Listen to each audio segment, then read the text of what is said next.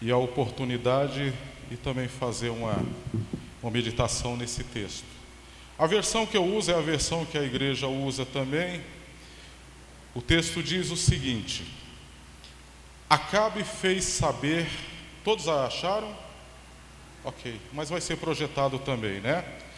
Acabe fez saber a Jezabel tudo quanto Elias havia feito e como matara todos os profetas à espada. Então Jezabel mandou um mensageiro a Elias a dizer-lhe: Façam-me os deuses como lhes aprover, se amanhã a estas horas não fizer eu a tua vida como fizeste a cada um deles. Temendo, pois, Elias levantou-se e para salvar sua vida se foi e chegou a Berseba, que pertence a Judá, e ali deixou seu moço. Ele mesmo, porém, se foi ao deserto, caminho de um dia, e veio e se assentou debaixo de um zimbro e pediu para si a morte, e disse: Basta, toma agora, ó Senhor, a minha alma, pois não sou melhor do que meus pais. Deitou-se e dormiu debaixo de um zimbro. Eis que um anjo tocou e lhe disse: Levanta-te e come. Olhou ele e viu junto à cabeceira um pão cozido sobre pedras em brasas e uma botija de água. Comeu, bebeu e tornou a dormir. Voltou segunda vez o anjo do Senhor, tocou e lhe disse: Levanta-te e come, porque o caminho te será sobremodo longo. Levantou-se, pois, comeu e bebeu, e com a força daquela comida caminhou quarenta dias e quarenta noites até Horebe, o monte de Deus. Ali entrou numa caverna, onde passou a noite, e eis que lhe veio a palavra do Senhor e lhe disse: Que fazes aqui, Elias? Ele respondeu: Tenho sido zeloso pelo Senhor, Deus dos exércitos porque todos os filhos de Israel deixaram a tua aliança, derribaram os teus altares e mataram os teus profetas à espada, e eu fiquei só e procuram tirar minha vida. Disse-lhe Deus: Sai e põe-te neste monte perante o Senhor. Eis que passava o Senhor, e um grande e forte vento fendia os montes e despedaçava as penhas diante do Senhor. Porém, o Senhor não estava no vento. Depois do vento, um terremoto, mas o Senhor não estava no terremoto. Depois do terremoto, um fogo, mas o fogo não, mas o Senhor não estava no fogo. E depois do fogo, um cicil tranquilo e suave. Ouvindo Elias, envolveu o rosto em seu manto e saindo, pôs-se à entrada da caverna. Eis que lhe veio uma voz e lhe disse: que fazes aqui, Elias? Ele respondeu: Tenho sido extremo zeloso pelo Senhor, Deus dos exércitos, porque os filhos de Israel deixaram a tua aliança, derribaram os teus altares e mataram os teus profetas à espada, e eu fiquei só e procuram me tirar minha vida.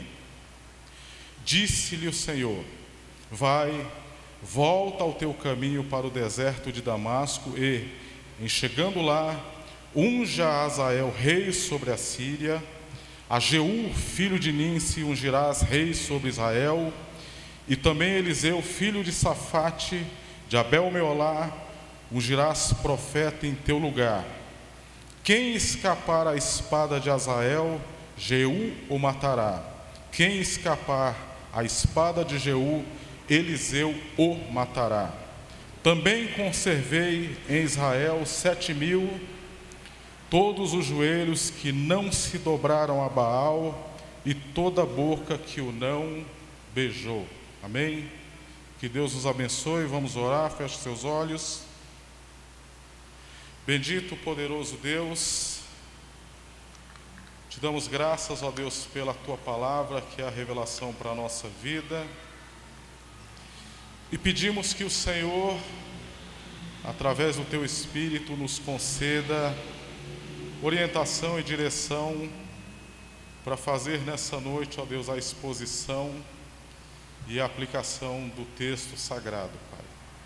A honra é toda tua, o louvor é para o Senhor, a adoração é para o Senhor, e sem a tua presença, sem a tua direção, nós não somos absolutamente nada. E é por conta disso que nós pedimos a tua bênção sobre nossas vidas, em nome de Jesus. Amém.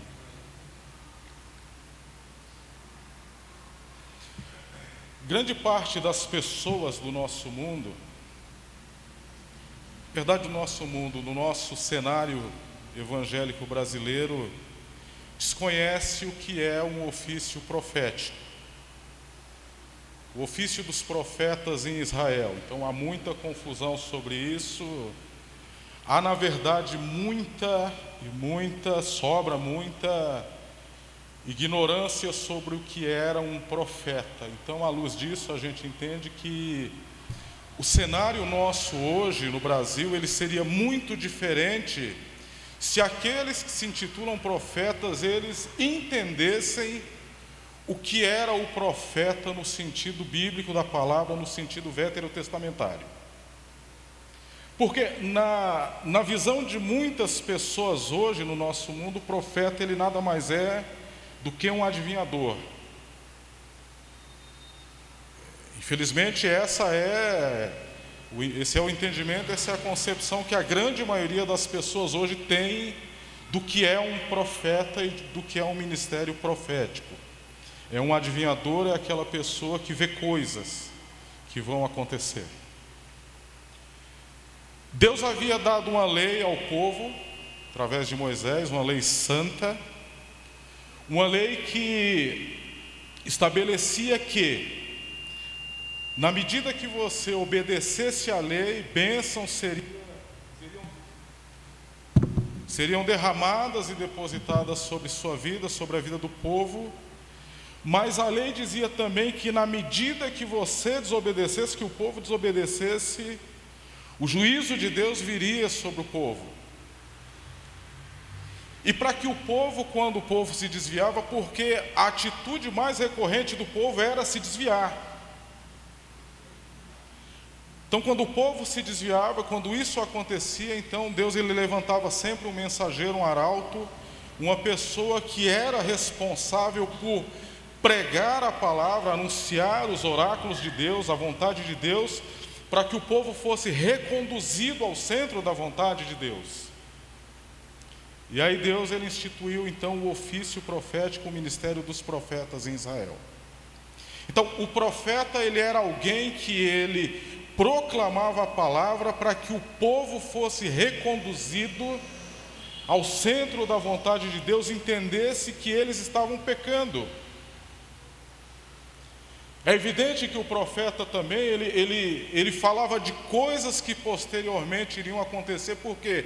Porque era Deus que revelava isso para o profeta, e o profeta ele era obrigado a falar, o profeta não podia se calar quando Deus dizia que ele tinha que falar. Porque o profeta aqui nesse mundo, nessa realidade, no contexto o profeta ele era o que? Ele era a boca de Deus. Ele era o enviado de Deus, ele era o mensageiro de Deus para aquele povo. Não era fácil ser profeta em Israel nesse contexto aqui do profeta Elias. Na verdade, não era fácil ser profeta. Se a gente considerar a priori algumas implicações do ministério profético, a gente vai entender que o que recaía sobre os ombros de um homem que era chamado para o ministério profético era algo pesado demais. Era um desafio muito grande. Já começava com um distanciamento familiar. Depois desse evento aqui, que Elias ele vai ungir Eliseu, Eliseu fala: Deixa eu ir beijar meu pai. Eliseu ele pede então, porque Eliseu ele sabe que vai haver um distanciamento familiar. Os profetas eles lidavam com as reprovações que muitas pessoas tinham com relação ao ministério deles.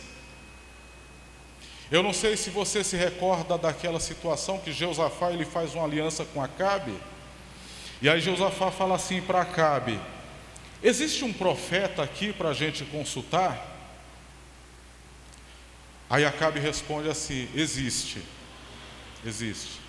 Mas eu não gosto muito dele porque ele não fala nada de bom a meu respeito. Capítulo 22. Existe um profeta aqui nesse lugar, mas ele não profetiza nada de bom a meu respeito.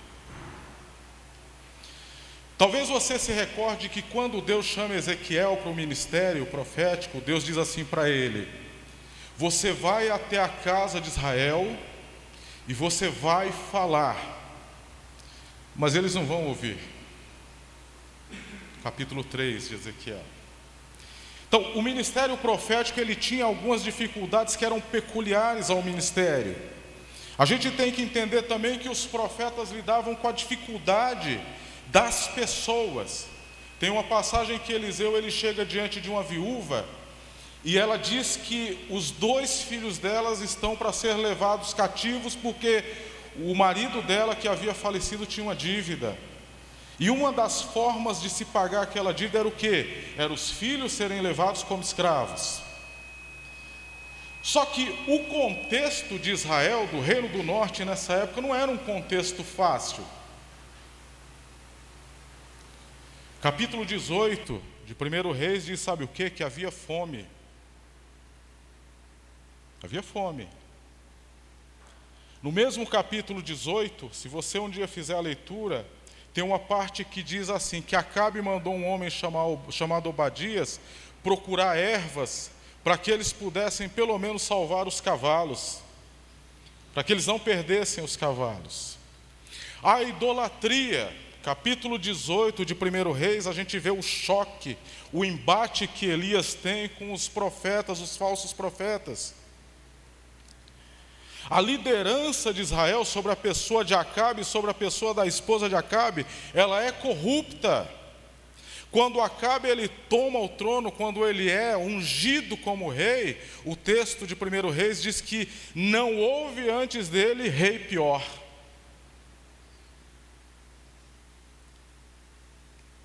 E todos se recordam daquela situação em que ele toma a vinha de um homem chamado Nabote. Quem já leu o texto se recorda disso. Não era tão simples então ser profeta no Reino do Norte em Israel nessa época.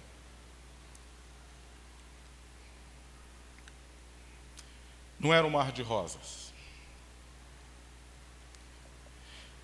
Tudo isso, era um retrato, isso é um retrato sucinto do mundo de Elias, do contexto de Elias da situação em que esse profeta se viu mergulhado e que de um momento para outro, oscilando de uma situação para outra, quando a gente entra no capítulo de número 19, o profeta ele vai parar dentro de uma caverna escondida. Por inúmeras razões, num determinado momento da vida de Elias, ele larga o ministério ele, se colo, ele, ele some, ele foge, ele põe de lado o chamado dele, e ele vai parar dentro de uma caverna, triste, amargurado, angustiado, sofrendo por causa de uma série de questões. A situação de Elias, meus queridos, ela não é muito diferente da situação de muitos cristãos nos dias de hoje, que também a exemplo dele, de uma hora para outra, eles simplesmente abandonam o barco. E o que eu queria tratar nessa noite, a minha intenção nessa noite, qual que é? É olhar essa crise desse profeta, desse homem de Deus, Elias,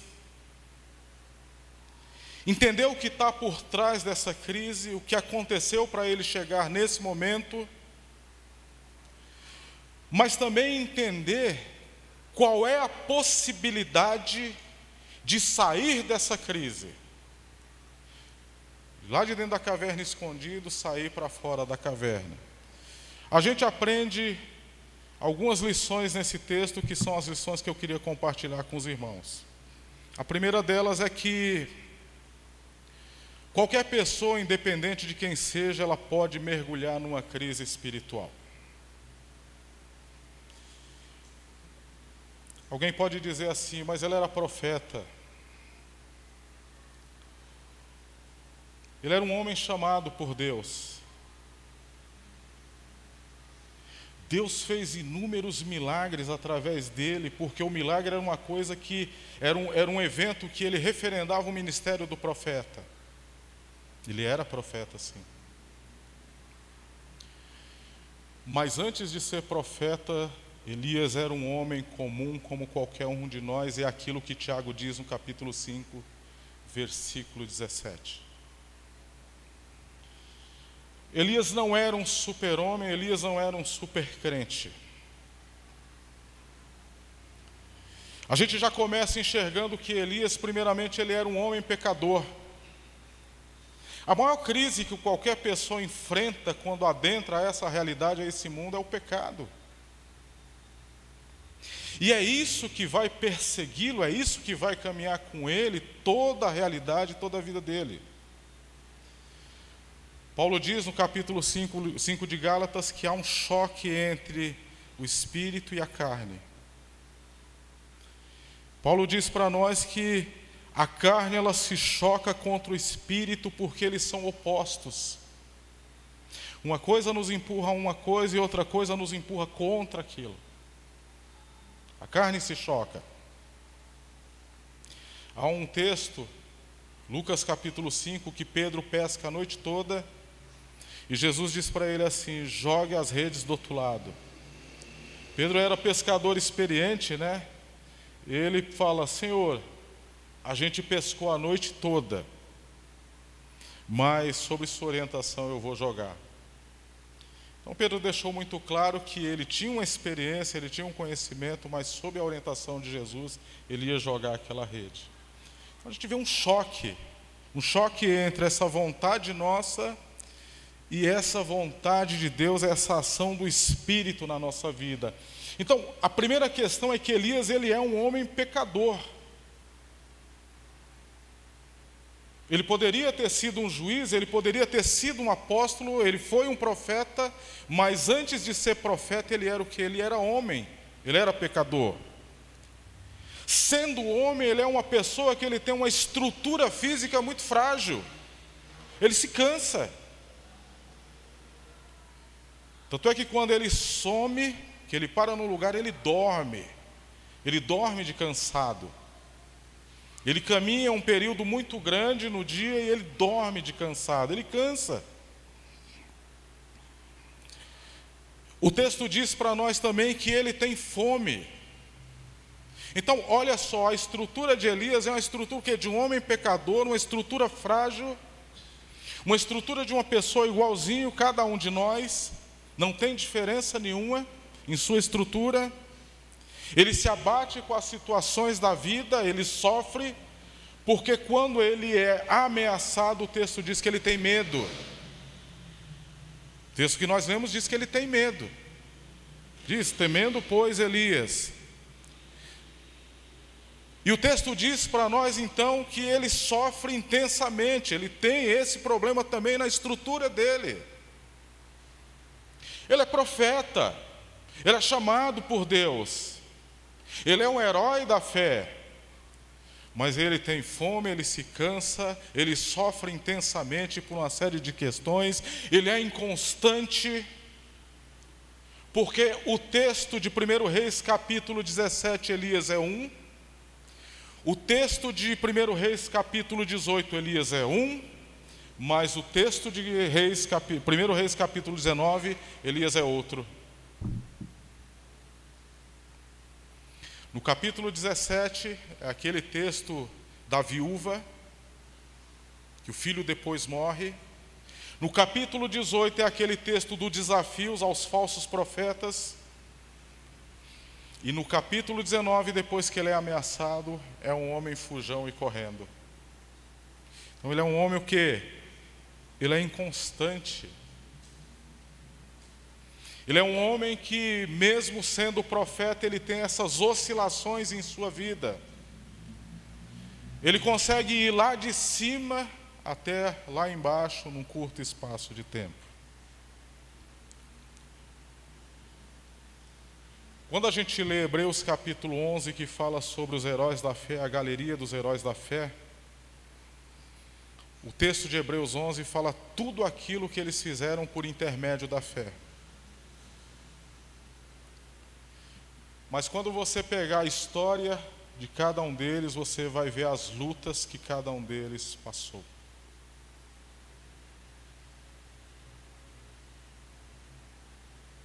Qualquer pessoa nesse mundo, independente de quem ela seja, ela pode mergulhar numa crise espiritual. Pode ser um missionário, pode ser um pastor de igreja, pode ser um professor de seminário, pode ser um presbítero, um diácono, pode ser qualquer um de nós, qualquer pessoa.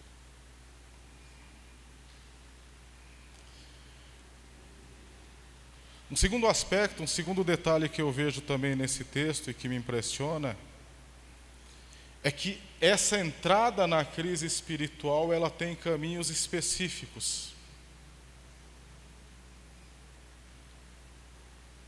Ela tem caminhos específicos, há um caminho, as coisas não acontecem de uma hora para outra. Você não forma um pastor de igreja de uma hora para outra, você não forma um discípulo de Jesus de um dia para outro. Não é o batismo que nos forma, nos torna discípulos, mas nós começamos esse processo. Não é o seminário unicamente que nos faz pastores. Não é, não é a experiência cristã que nos forma discípulos.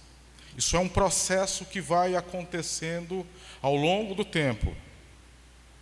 Não se constrói uma igreja da noite para o dia, isso é um processo que vai ocorrendo gradativamente. Um casamento não se acaba da noite para o dia, ninguém chega e fala assim: Eu decidi que eu vou largar meu marido, ou vou largar minha esposa. O cara dorme, acorda fala: Eu vou largar minha esposa hoje. Não. Isso é um processo que é construído. Da mesma forma, da mesma forma, essa crise de Elias, ela foi uma crise que ela seguiu alguns passos específicos. E o texto ele deixa claro isso para a gente. O versículo de número 2 que nós lemos, ele diz assim: Por isso, Jezabel mandou um mensageiro a Elias para dizer-lhe: Que os deuses me castiguem com todo rigor, caso amanhã, nesta hora, eu não faça com a sua vida o que você fez com a deles.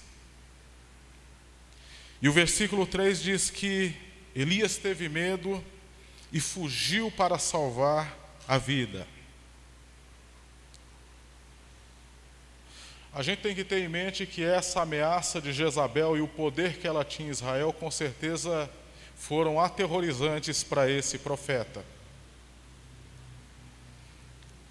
Motivo pelo qual o homem, temendo, morrendo de medo de perder a vida, ele some mesmo, ele desaparece. Na verdade, todas essas dificuldades, dificuldades como essa aqui, são circunstâncias que aparecem na nossa vida ao longo do tempo. Só que uma questão que a gente tem que ter cuidado é que a gente não pode sucumbir diante das circunstâncias.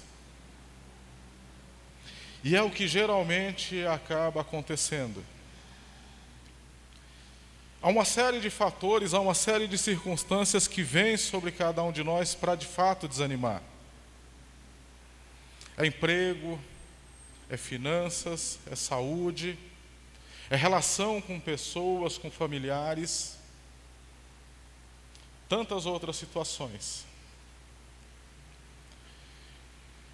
Mas a gente tem que ter cuidado para a gente não sucumbir, para a gente não se dobrar diante dessas circunstâncias.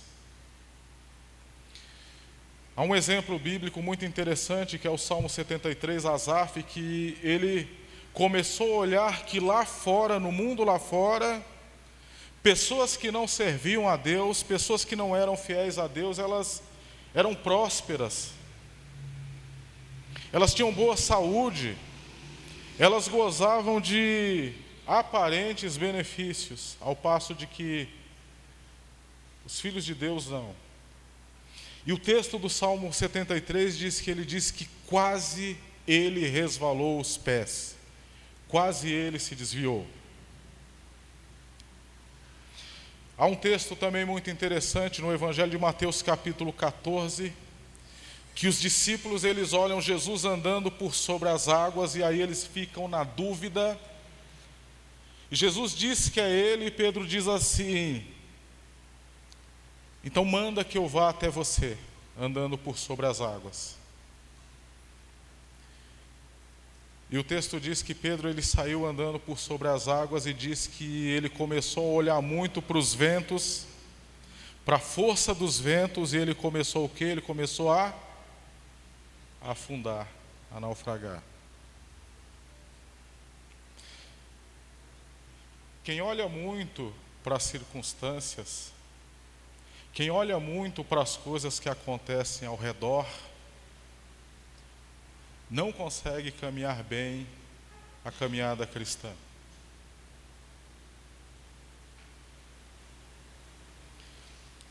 Quem se detém muito na vida dos outros lá fora, quem se detém muito nos ventos que sopram, na tempestade que cai, nas coisas que são faladas contra cada um de nós, ele não avança.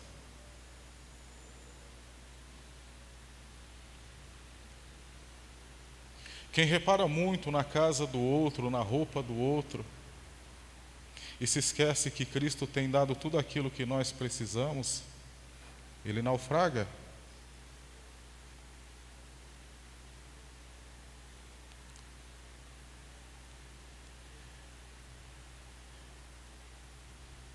E aí, quando a gente começa a se enfraquecer, quando a gente passa da primeira etapa nessa crise, que é a crise de é, é a crise que nos leva a sucumbir diante das circunstâncias, a gente faz uma coisa que o profeta fez. Porque o profeta aqui, ele caminhou durante um dia e depois ele foi parar dentro de uma caverna, escondido. Ele chega até Berseba, segundo o versículo de número 3. Ele deixa ali o assistente dele porque ele quis, quis preservar a vida do rapaz. E lá na frente ele entra dentro de uma caverna. Essa é também uma das características mais recorrentes dos nossos dias: pessoas que se isolam. Pessoas que nas prime na primeira dificuldade elas correm para dentro dos seus quartos escondidos. E não é como Jesus que diz: feche a porta do teu quarto e busque a Deus. São pessoas que fecham a porta e se escondem. se escondem das circunstâncias, se escondem das lutas, se escondem das batalhas que são travadas aqui fora. Batalhas que são dentro de igrejas, fora de igrejas, dentro de casa, em empresa, em escola, em tudo quanto é lugar.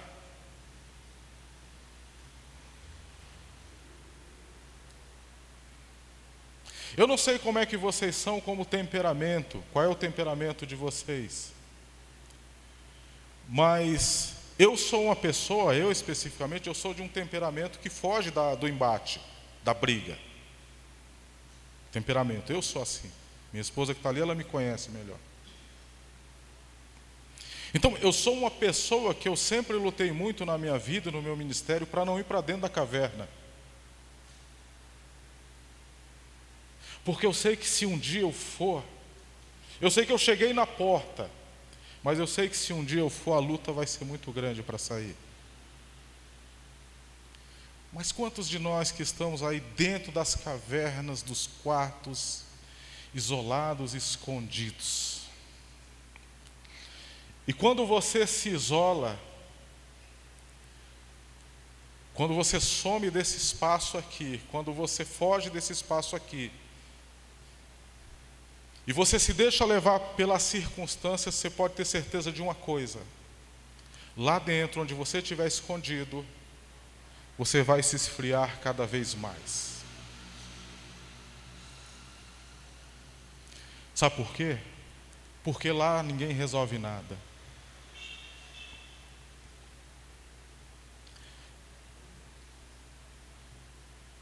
E aí lá dentro, quando a gente chega lá dentro da caverna, do buraco, do quarto nosso escondido, acontece uma coisa que aconteceu com o profeta também. O que? Todo mundo é culpado menos eu. Todo mundo é culpado menos eu. Porque ele diz assim: Eu tenho sido extremamente zeloso e eu fiquei só. Não é verdade. Não é verdade. Porque o capítulo 18, versículo 4 de 1 Reis diz que Obadias escondeu cem profetas. E na sequência, lá no final, Deus vai dizer para ele que não, você não é o único. Olha só. Ele se deixa levar pelas circunstâncias, ele se isola, e quando ele se isola, ele começa a reclamar de tudo e de todos. Eu sou o cara mais perfeito, eu sou o cara mais espiritual, eu sou o cara que mais busco a Deus, só que eu sou o único. E sabe o que aconteceu, Deus? Estão querendo me matar. Está tudo muito ruim, os resultados não foram tão bons, não foram os esperados. Ninguém é dedicado, ninguém liga para as coisas. Eu estou sozinho e agora estão querendo me matar.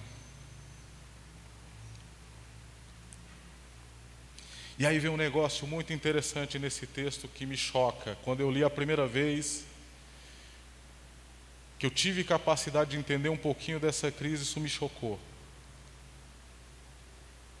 Porque ele se deixou levar pelas circunstâncias, ele se isolou, ele começou a reclamar, a murmurar de tudo e de todos.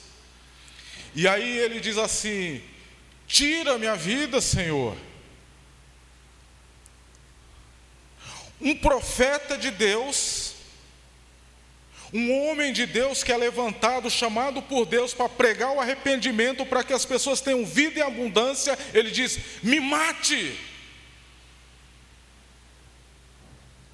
Como? Me mate.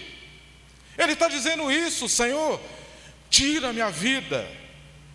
Um homem que Deus ele chamou para o ministério para ele pregar a aliança, a lei. A lei que se a pessoa obedecer, ela tem vida, ela tem bênção sobre a vida dela. Agora ele diz assim: me mata, me tira a vida. Ou seja, um homem que prega a vida, ele pede que Deus lhe tire a vida.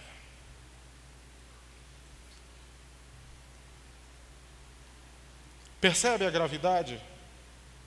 Percebe o problema?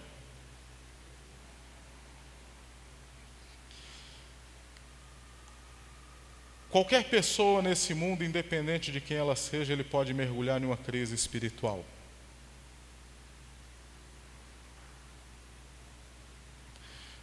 Segundo, essa crise espiritual ela tem passos específicos. Ele se atém ao vento, às ondas, às circunstâncias, às palavras negativas, às ameaças, à situação do país, ao dinheiro, à família, à chuva, ao sol.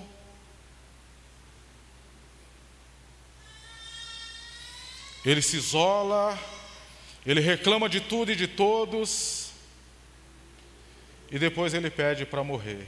Ele pede para Deus passar a régua e fechar a página da vida dele.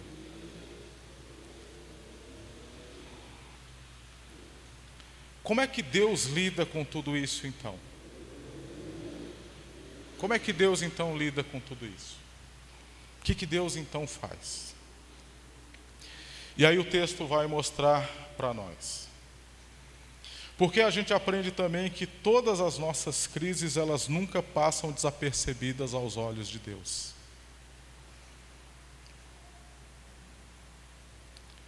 Por mais que nós tenhamos fugido, e essa é a história do homem. A história do homem é uma história de uma pessoa que foge de Deus. A história do ser humano é a história de uma pessoa que está cada dia tentando dar um passo à frente de Deus e se esconder de Deus. Isso não é de hoje. As nossas crises, elas nos levam para longe de Deus. Mas Deus, ele sendo misericordioso, ele nos alcança. Esse profeta aqui, esse homem aqui perdido, triste, exausto, desanimado, amargurado, querendo a morte, lá nessa caverna escondido, ele pode experimentar então o que é um Deus que trata uma pessoa na crise. E esse tratamento de Deus sobre a vida de Elias, ele teve alguns passos muito interessantes. O primeiro, Deus ele visitou Elias no momento de crise.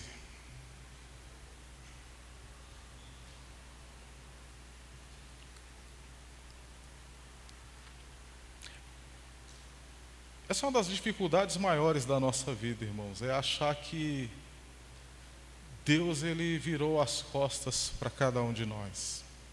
Quantos de nós nunca vivemos isso em nossas vidas?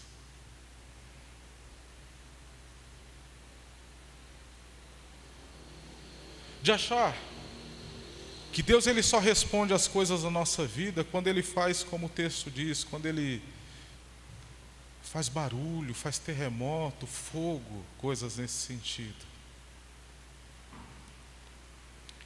E só quando vem um cicio, uma voz bem suave, bem leve, é que o profeta então se cobre com o manto e vai ouvir então Deus.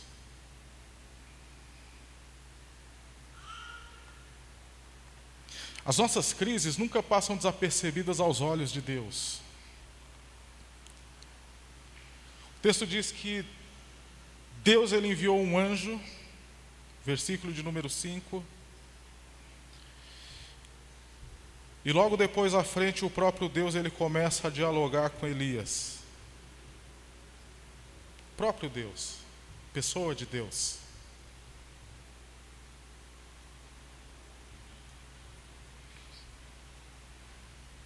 O texto diz para nós no versículo de número 6 que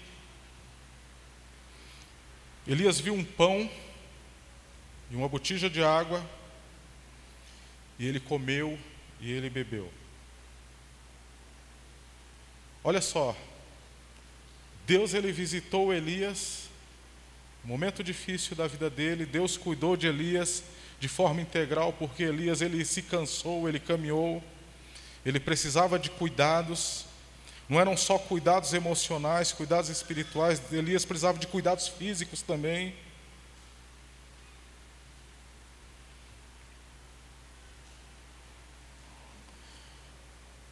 Mas Deus confrontou Elias.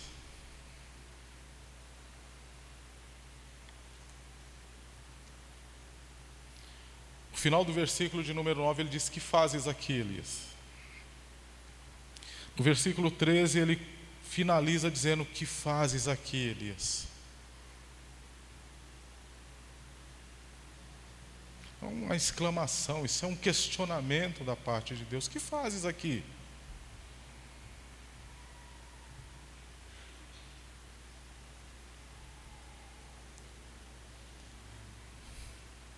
Às vezes é necessário que Deus ele nos confronte também, irmãos. Nos confronte com alguém que sabiamente nos confronta, sabiamente. Nos confronte com alguém que sente do nosso lado, que abra a palavra para nós e confronte a nossa vida e diga: olha, não está bem isso aí, não está legal. Nos confronte com uma mensagem que diz: O que você está fazendo aqui?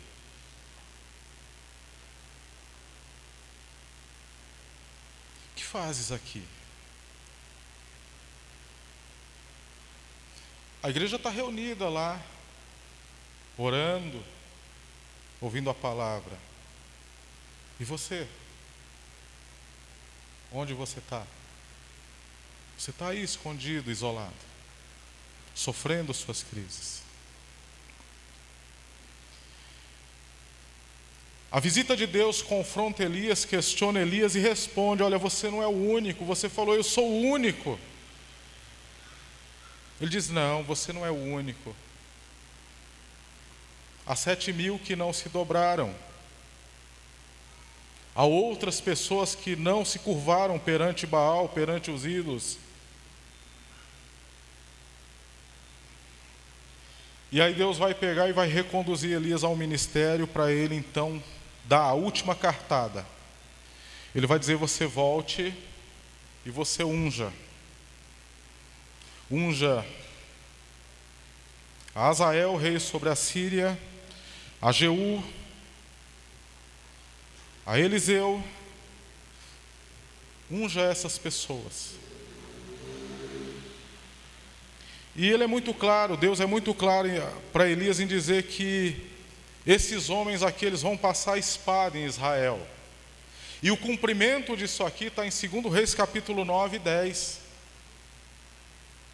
Ele voltou, ele ungiu, e esses homens passaram a espada, porque a palavra do profeta, ela implica também no juízo de Deus sobre o povo. Então Deus confrontou Elias, mas Deus também reconduziu Elias ao ministério, ao seu chamado.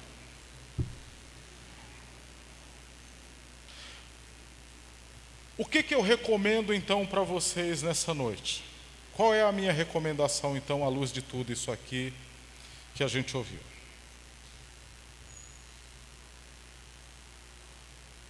São três recomendações muito simples. Se você não lembrar do que eu falei até agora, lembre-se pelo menos dessas três. Primeira delas,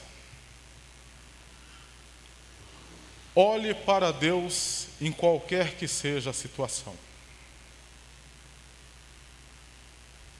Tenha Hebreus capítulo 12, 2 como um texto para a sua vida. Olhando firmemente para o Autor e Consumador da fé. Olhe para Deus em toda e qualquer situação. Não olhe para o vizinho, não olhe para o seu irmão, para a sua irmã, para o pastor, para o presbítero, para a cor da parede da igreja, para o banco da igreja, para o som, não olhe para isso. Olhe para Deus.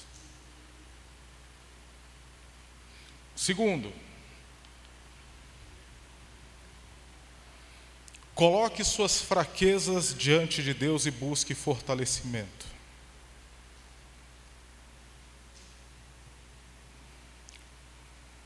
Deixa eu lhe dar um conselho muito sério. Não faça uma avaliação de você acima da média, como Elias fez. Porque ele diz: Eu sou extremamente zeloso, mas ele está dentro da caverna escondido.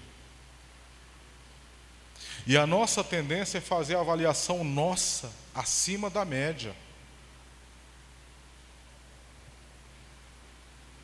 Seja honesto consigo mesmo. Aceite que você não é um supercrente. Isso não existe, irmãos. Supercrente é um título de livro do Paulo Romero. Tenha como lema para você o texto de Romanos capítulo 7, versículo 22 e 23 que diz: Porque no tocante ao homem interior eu tenho prazer na lei de Deus mas vejo nos meus membros outra lei que, guerreando contra a lei da minha mente, me faz prisioneiro da lei do pecado que está nos meus membros. Não faça uma avaliação de você acima da média, não. Não existe super-homem. Então, coloque suas fraquezas diante de Deus e busque fortalecimento. E terceiro, Confie no socorro de Deus através de Sua bondade e misericórdia.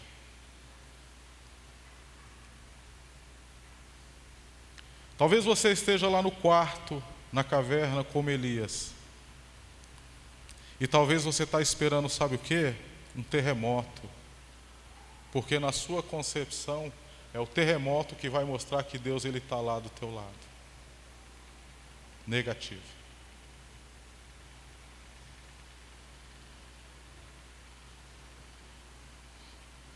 Confie no socorro de Deus através da sua bondade e misericórdia. Salmo 121 diz: Eleva os olhos para os montes, de onde me virá o socorro. O meu socorro vem do Senhor que fez o céu e a terra. Que Deus os abençoe em nome de Jesus. Que Deus abençoe sua vida em nome de Jesus. E vamos colocar em pé para que a gente possa orar nesse momento.